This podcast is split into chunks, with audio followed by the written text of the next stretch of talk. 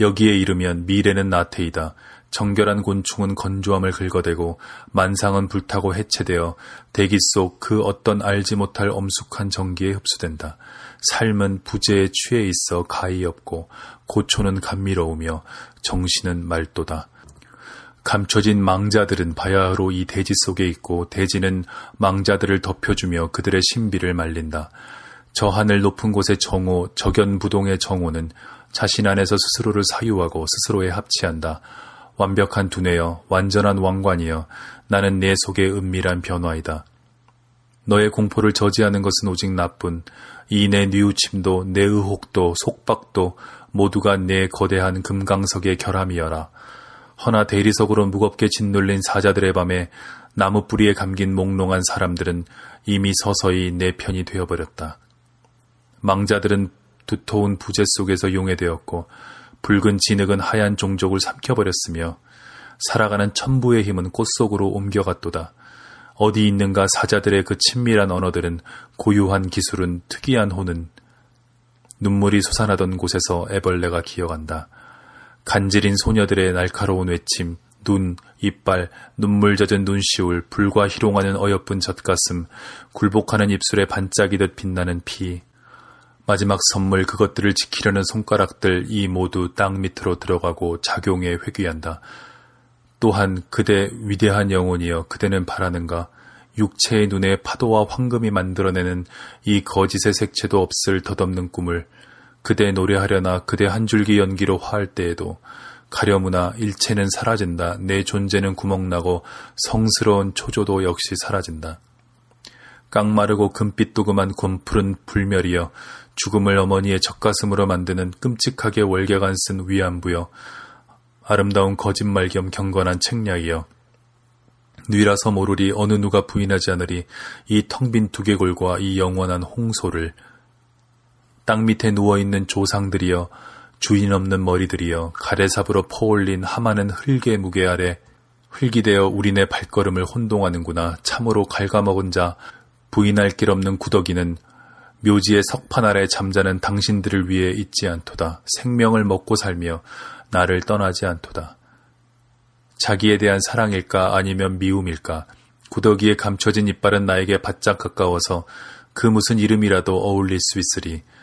무슨 상관이야. 구더기는 보고 원하고 꿈꾸고 만진다. 내 육체가 그의 마음에 들어 나는 침상에서까지 이 생명체에 소속되어 살아간다. 제논, 잔인한 제논이여, 엘레아의 제논이여 그대는 날에 돋친 화살로 나를 꿰뚫었어라. 진동하며 나르고 또 날지 않는 화살로 화살 소리는 나를 낳고 화살은 나를 죽이는도다. 아 태양이여 이 무슨 거북이의 그림자인가. 영혼에게는 큰 걸음으로 달리면서 꼼짝도 않는 아킬레스여. 아니 아니야. 일어서라 이어지는 시대 속에 부셔버려라 내 육체여 생각에 잠긴 이 형태를 마셔라 내 가슴이여 바람의 탄생을 신선한 기운이 바다에서 솟구쳐 올라 나에게 내 혼을 되돌려준다.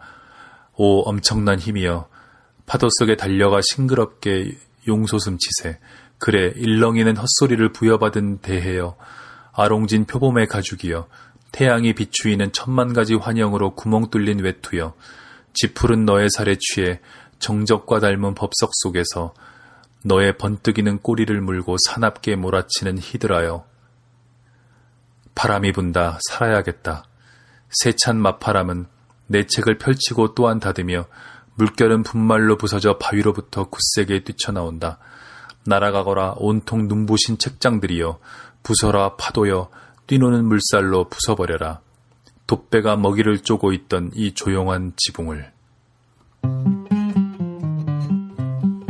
네, 어, 읽고 있는 저도 숨가쁘네요. 어, 장시죠? 장시고 상당히 격렬한 어떤 그 감정의 흐름인데 이것은 정말 어떤 그런 남국의 태양 아래 해변의 묘지라는 그 이미지를 머릿속에 그리면서 어, 들어야 좀 더 이해가 될 것 같아요. 그리고 이 시를 보다 보면 어, 이상하게 그 기영도 생각이 좀 나요. 기영도 시인 생각이 나는데 어, 특히 앞부분에 어떤 그 언어를 사용하는 정조랄까요? 이런 거 보면 생각이 나요. 그 비슷해서 그런 건지 아니면 그 포도밭 묘지인가요? 기영도 시인의 그 시가 연상돼서 그런 건지 모르겠는데 어, 어떤 면은 좀 기영도적이다 이런 생각도 좀 들고요. 뒤로 뭐 가도 여러 가지 떠오르는 좀 시들이 있어요. 하여간 한국의 시인들에게도 많은 영향을 끼친 그런 시죠. 그 제가 아는 어떤 분이 계신데 제가 여기서는 성함을 밝히지 않겠습니다. 연세가 좀 있으신 분인데 어 그분하고 옛날에 이제 북한산에 제가 가끔 등산을 갔는데 북한산에 갔다가 내려오면 저 구기동 쪽에 목욕탕이 하나 있어요. 목욕탕이 그 오래된 목욕탕인데 물이 좀 좋습니다. 지하수를 퍼서 이제 하는 그 뽑아 올려서 쓰는 목욕탕인데 거기 가서 목욕을 하는데 그분이 아주 뜨거운 탕에 들어가요. 혼자 들어가십니다. 들어가서 뭐 이렇게 중얼중얼중얼 하세요. 그 하시는데 뭘 그렇게 혼자 중얼중얼 하시나 그래서 제가 여쭤봤어요. 그 탕에 들어가서 뭐 이렇게 중얼중얼 하세요? 했더니 아, 이 시간을 재기 위해서 어, 어떤 방법을 하나 고안하셨는데 이 그 폴 발레리의 해변의 묘지를 처음부터 끝까지 외우시는 거예요. 너무 많이 하셔서 이제 잘 외우시죠. 그것도 불어로 하십니다. 어, 불문학을 하신 분이라서 그런데 불어로 이 시를 쫙 외워요. 외우면 이제 나갈 때가 된 거죠. 그 목욕탕에 뭐 해변의 묘지 같은 이런 어떤 찬란한 이미지와 구기동의 목욕탕 뭐 잘 안 어울리지만 뭐 아무도 모르니까요. 불어로 혼자 뭐 계속 외우시는데 그분 말씀이 어, 불어로 들으면 그렇게 좋대요. 그 불어의 정말 아름다운 불어로 된 시고 프랑스에서도 많은 시인들이 여전히 아, 그 경탄하고 있는 그런 그 언어다 이런 말씀을 하세요. 그 시어에 대해서 말씀을 하시면서 입에도 짝짝 붙고 뭐 당신에겐 그렇겠죠. 입에도 짝짝 붙고 음, 뜨거운 이 그 열탕을 견디는데 남국의 이 태양 대신에 이 뜨거운 열탕을 벗삼아서 이 폴 발레리의 시를 외우시는 장면을 생각하면 지금도 약간 웃음이 나오려고 합니다.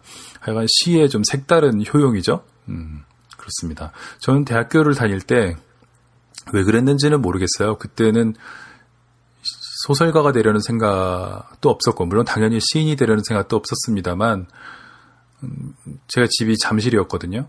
잠실에서 신촌까지 오는 동안에 매일 아침 시를 하나씩 외웠어요.